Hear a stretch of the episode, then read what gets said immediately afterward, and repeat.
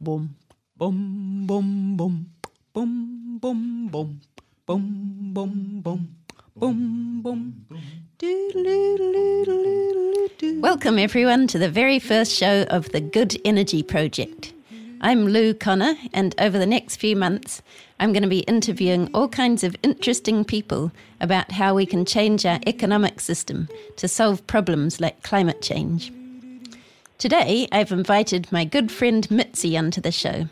She's going to interview me as a way of explaining what this project is all about. Kia ora, Mitzi. Kia ora, Lou, and kia ora koutou. Uh, yeah, so Lou is my great friend, and I have I've I've got the privilege of walking alongside her in this project.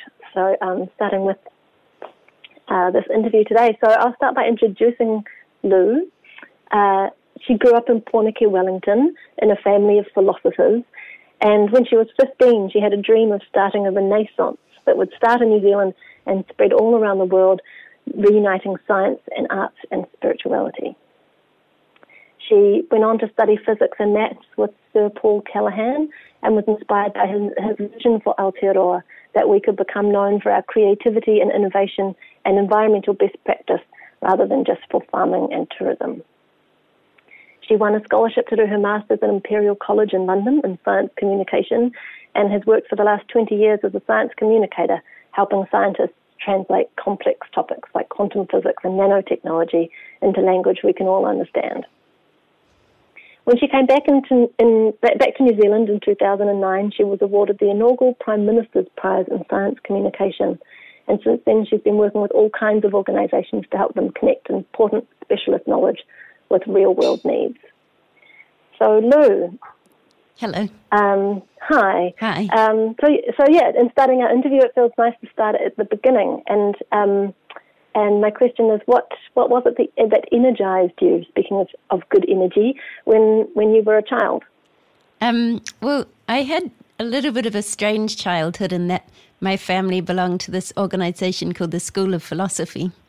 And so I went along to my first philosophy class when I was four years old with my brother and we sat cross legged around our family friend, Uncle Norman, who was a lovely carpenter. And um, I remember he used to tell us stories from spiritual traditions around the world. And I remember one thing that really kind of entranced and and um, enchanted me was this idea that there's this spirit that is in everyone and everything in the universe, and that if you can sort of look beneath the surface, you can find that spirit that connects us.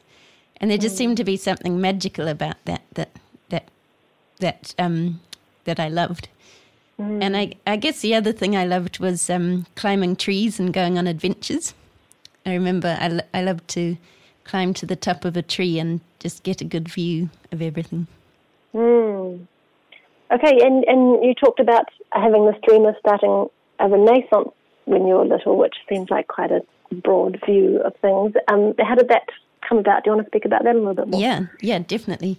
I think it was when I was about 14 or 15, I learned about the Italian Renaissance. And um, there was something about uh, that period of time where there were scientists and artists and and also they were learning they were like uncovering spiritual texts from Egypt and different places in the world. And it just seemed like people back then were exploring in a quite a general way, and um, and I was also wanted to be an artist when I grew up, and I was very proud that I shared a birthday with Leonardo da Vinci. I used to call myself Leonardo da Vinci, and um, yeah, I guess when I got to school, I, it was a bit of a shock for me because I tried to write about these things that inspired me, but I tended to get bad marks. And I was interested in art and science and history, but uh, there was no opportunity to connect them or to um, kind of explore. It felt like it was a bit of a box ticking exercise. Mm. And that, that felt like it kind of squashed something in me. And so I remember kind of lying on the roof of our house at night, looking up at the stars and dreaming of this renaissance that would change the culture and make this exploration possible. Mm. And and how does that experience relate to this project, the Good Energy Project? Well, it's definitely part of the quest to start a renaissance, the Good Energy Project. Mm. I think um, it's all about looking for ways to, that we can live better and more in harmony with the planet and each other. I, th- I, I think it was yeah, it was. I was quite young when I realised there's something about our culture that doesn't resonate with me, and like I mentioned, my experience at school, and um, and when I got when I left school and got older, I've I've had all these attempts to try and like create environments that feel better and that can that can invite people into them where we can um, connect more and and connect more with the with the wilderness and, and nature and each other. And for example, I've like started shared flats, and I I did this thing for a while called Not Church, which was a community gathering that, that I held in my garage.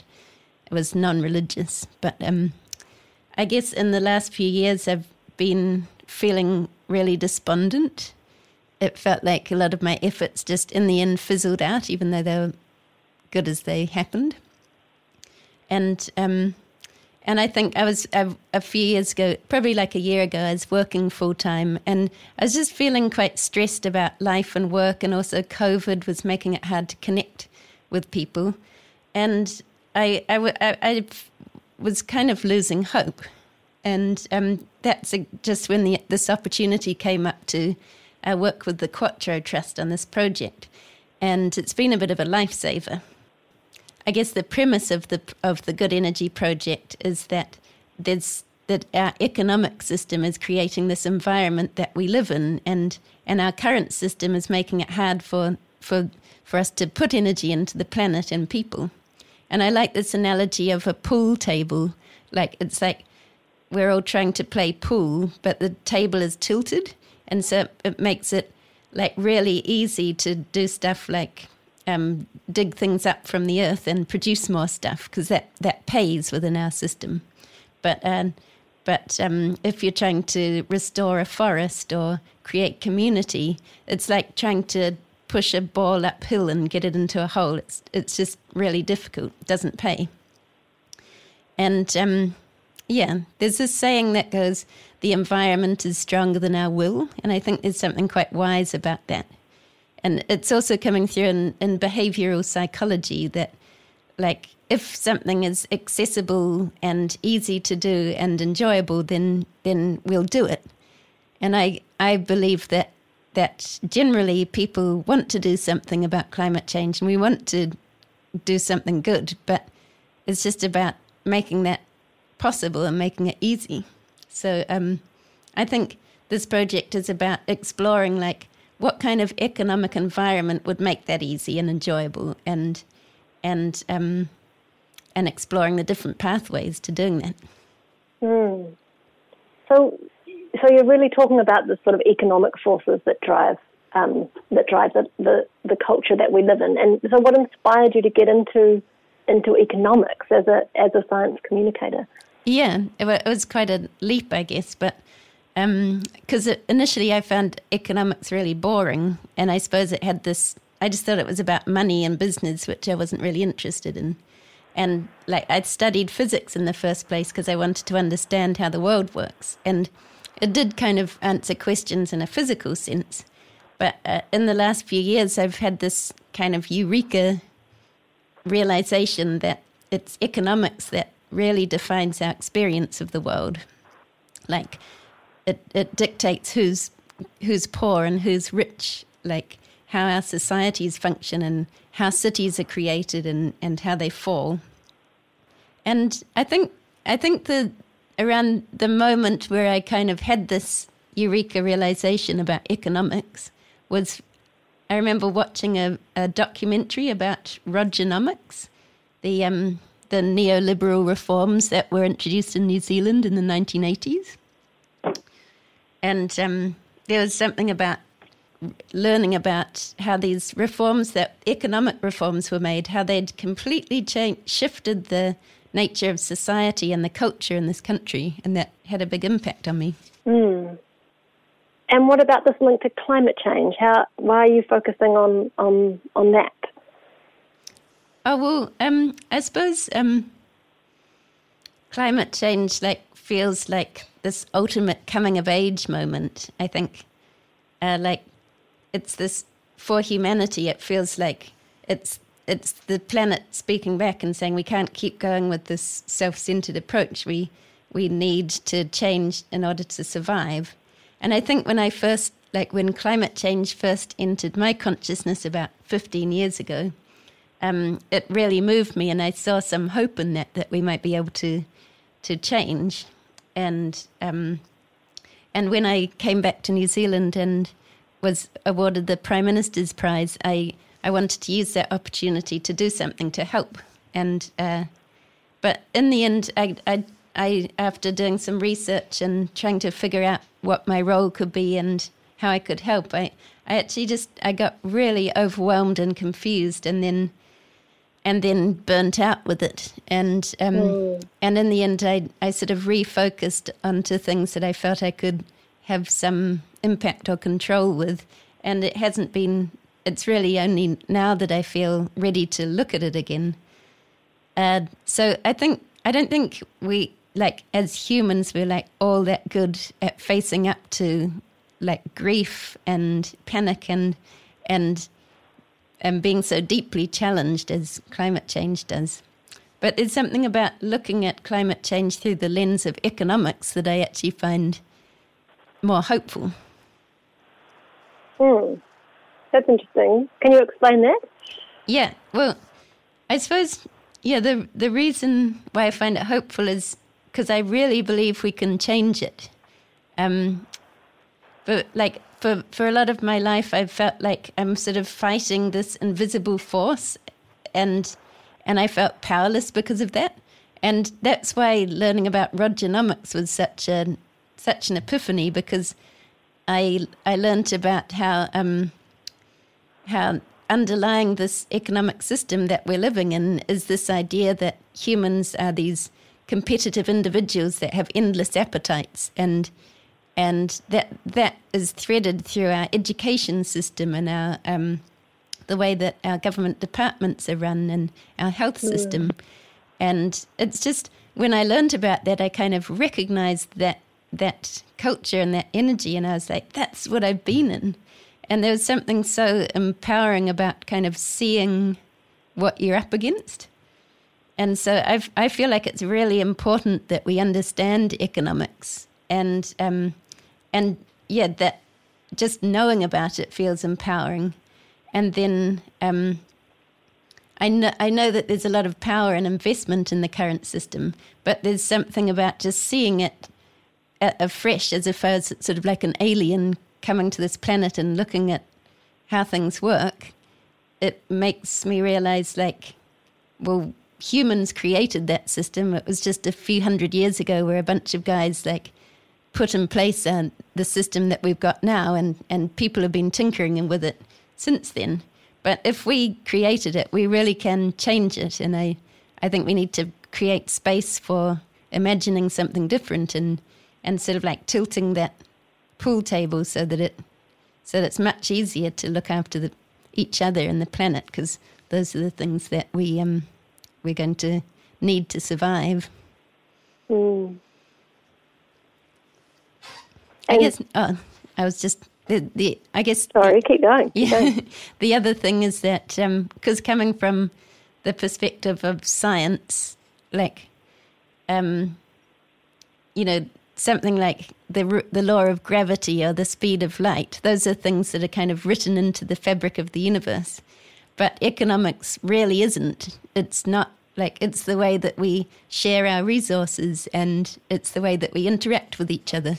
And there's nothing telling us that we have to do that in a certain way, apart from a huge amount of habit and structure and and um, the existing powers. But really, mm. we, when it comes down to it, we really can choose to do that in another way, and that gives me hope.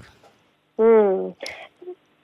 Cool, that, and that is hopeful. And and so I guess the Good Energy Project is is is addressing that, but how how is the Good Energy Project addressing that? What's the plan? Um, well, the plan is to do a bunch of podcasts and and interview people. Um, I, I I reckon that the answers are already out there. Uh, there's someone told me a, a saying the other day that the future already exists. It's just not well spread out. So I kind mm. of I I think that there are loads of people out there working to change the economic system in big and small ways. Um, I think one of the problems is the way economics is communicated, and it's very similar to the way that science or physics is communicated. It's dry and complex and boring, and I think this is actually profoundly problematic because it makes people feel like they can't understand it or or that they're not meant to know about it. And um, I want to change that to I want to um, to um, break down the, the ideas and, and express them in simple, clear ways that really makes them accessible. Uh, so that's one thing I want to do. And uh, another another problem I see is that people, the people in groups who are trying to change the economic system, and also people that are trying to heal the the the earth and um, our communities, there's so many people and groups doing working so hard, but I but I think there's a lack of coordination and consistency, but in in that whole movement. Um, and um, and then there's lots of ideas and pathways, but I, I want to try and understand and connect these different different sort of ideas for change. Mm. Um, for example, there's there's people that feel like the system needs like a complete revamp, and I've talked to people that are that are interested in setting up alternative currencies and who think that the money system is broken. And then there are mm. other people that think that the best thing we can do is invest our money in in um, in ethical businesses, and that's the best impact that we can have. And so, yeah, I, I want to see if I can make sense and connect these different ideas and kind of like move beyond big slogans and black and white thinking to, to find some nuanced arguments and practical ideas that could actually work. And yeah. And another problem, mm. yeah, I'll just keep on if you don't. Um, Go for it. Yeah. Uh, the, uh, I guess another problem I see is that, like, well, this is a problem I've had. Is just I just feel overwhelmed by bad news and and the feeling of futility with climate change, and other environmental issues. And um, I just think we won't get anywhere unless we can find the space and time to imagine what we want, because otherwise, we'll just get swept over by what we don't want. And so what I want to do through my interviews is to create a space and invite people to share their big dreams and visions, and mm. hoping that that will provide some hope and inspiration that kind of can be a bit of a guiding light. And I guess, like, ultimately, I'm on this mission to find something common that we can all gather around that incorporates our differences and um, something that makes sense of how the different approaches relate to each other and ways that we could support each other rather than dismissing each other. Mm. So that's the uh, general idea. That's the gist of it. And so you're going to be talking to a whole lot of different people and different, like, kind of searching for that. What is what what weaves those together? But but you're going to be talking to lots of different people about different ideas. I wonder yeah. what are there some main topics that you um, plan to explore? Yeah, well, I've got some starters, and um, next week, or actually later this week, I'm going to be exploring the food system and reimagining how economic incentives could work to enable cheaper, healthier food that restores the soil and also is carbon negative and um, encourages more community. So that's an exciting place to start. Um, other things I'm keen to explore are the con- concept of degrowth and what it actually means for us that when that um, fossil fuels are becoming more and more expensive. I just want to get to the bottom of what what is actually still possible for us and how do we what visions do we have that that um, are within that scope um, and some other other things I'm keen to explore some more are alternative currencies and um, how we could use cooperatives and commons, um, ethical investment and the universal basic income, are other things I'd like to explore. And I'm also super curious about um, the Maori economy and uh, whether what economic ideas and systems are emerging from iwi business and investment and because I, I, I'm I'm really interested in in in what kind of economic ideas and systems can come from a different and indigenous worldview.